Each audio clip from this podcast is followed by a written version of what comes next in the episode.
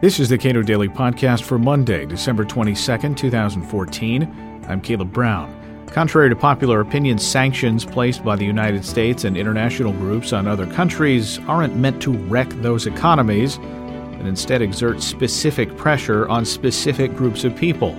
Emma Ashford, a visiting research fellow at the Cato Institute, evaluates the case of sanctions on Russia that have helped crash the ruble we have seen just a dramatic drop in the value of the ruble compared to other currencies, the dollar and the euro. Um, the ruble has been sort of slowly declining over the course of this year. Um, partly sanctions, mostly um, due to the drop in the price of oil.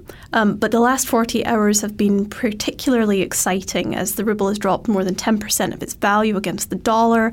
Um, We've seen lines and shops in, in Moscow with people trying to buy products, people trying to exchange their currency as fast as they can, and the ruble has pretty much plummeted. Um, so some people are saying that this is the result of sanctions um, and that we should be celebrating um, that Russia's economy is now crashing. What's wrong with that? I mean, that's that seems to be what a lot of people argue. This is why we engage in sanctions to put pressure on leaders to change certain policies that that seems to be part and parcel with why we have sanctions. Yeah, and it does. It seems logical, right? Sanctions, they're designed to punish an economy. Th- that's not actually accurate.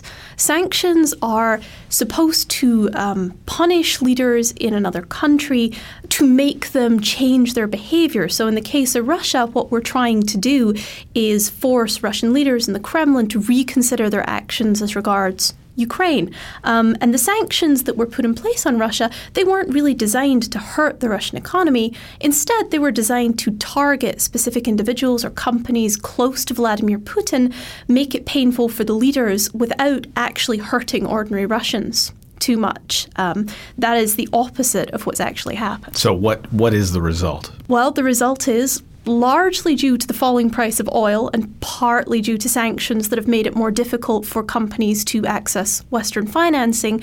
Um, the Russian economy is basically collapsing. From a policy perspective, it seems like this puts the U.S. in a bad position. Uh, we're somewhat celebrating today the fact that the decades long embargo against Cuba uh, is ending, and that effectively, in a lot of ways, helped prop up the Castro regime. That it was this uh, foreign devil that was uh, causing a lot of problems for Cuba. So, what should U.S. policy be if the sanctions are not punishing the people that they're supposed to, and instead are uh, harming average Russians. Yeah, uh, the Cuba situation actually just really highlights a lot of the flaws with this approach to Russia.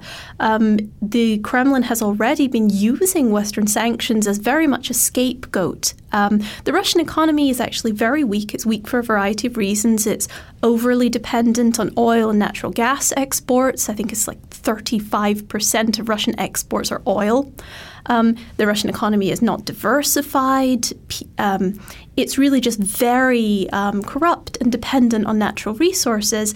But leaders are able to use sanctions, just as they did in Cuba, to blame the West for these problems. So President Putin's approval rating is still very high. It's, um, you know, a couple of weeks ago it was 85% approval rating, a level most US leaders could only dream of.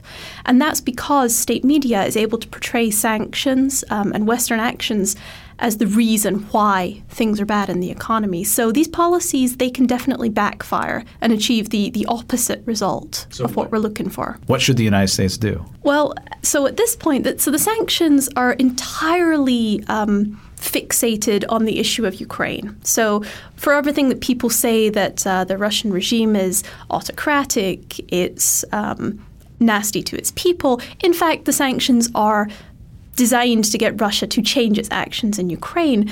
So the logical thing to do at this point is to step in and try and find a negotiated settlement in the Ukraine case. Um, try and find a solution that allows both sides to get what they want, that makes Russia back down somewhat, while perhaps not losing all that much face, um, in exchange for the removal of some of these sanctions. Um, the problem with that is Congress, which just last week passed an additional set of sanctions that was signed or is about to be signed by the president today, um, which add additional sanctions to Russian companies and even allow the president to arm Ukraine. As of this recording, we don't really know what uh, the Russian government is going to try and do about the crisis, but it sort of looks like they might try and power through, use their large um, reserves that they have from years of resource exporting to try and push through the crisis um, and hope that the price of oil will rise again in the near future. Um, we'll probably have a clearer picture of how the Kremlin's response will unfold um, as Thursday of this week just so happens to be President Putin's annual uh, national press conference um, with open questions from journalists. So that will be that will be interesting. Emma Ashford is a visiting research fellow at the Cato Institute. Read more of her work at cato.org.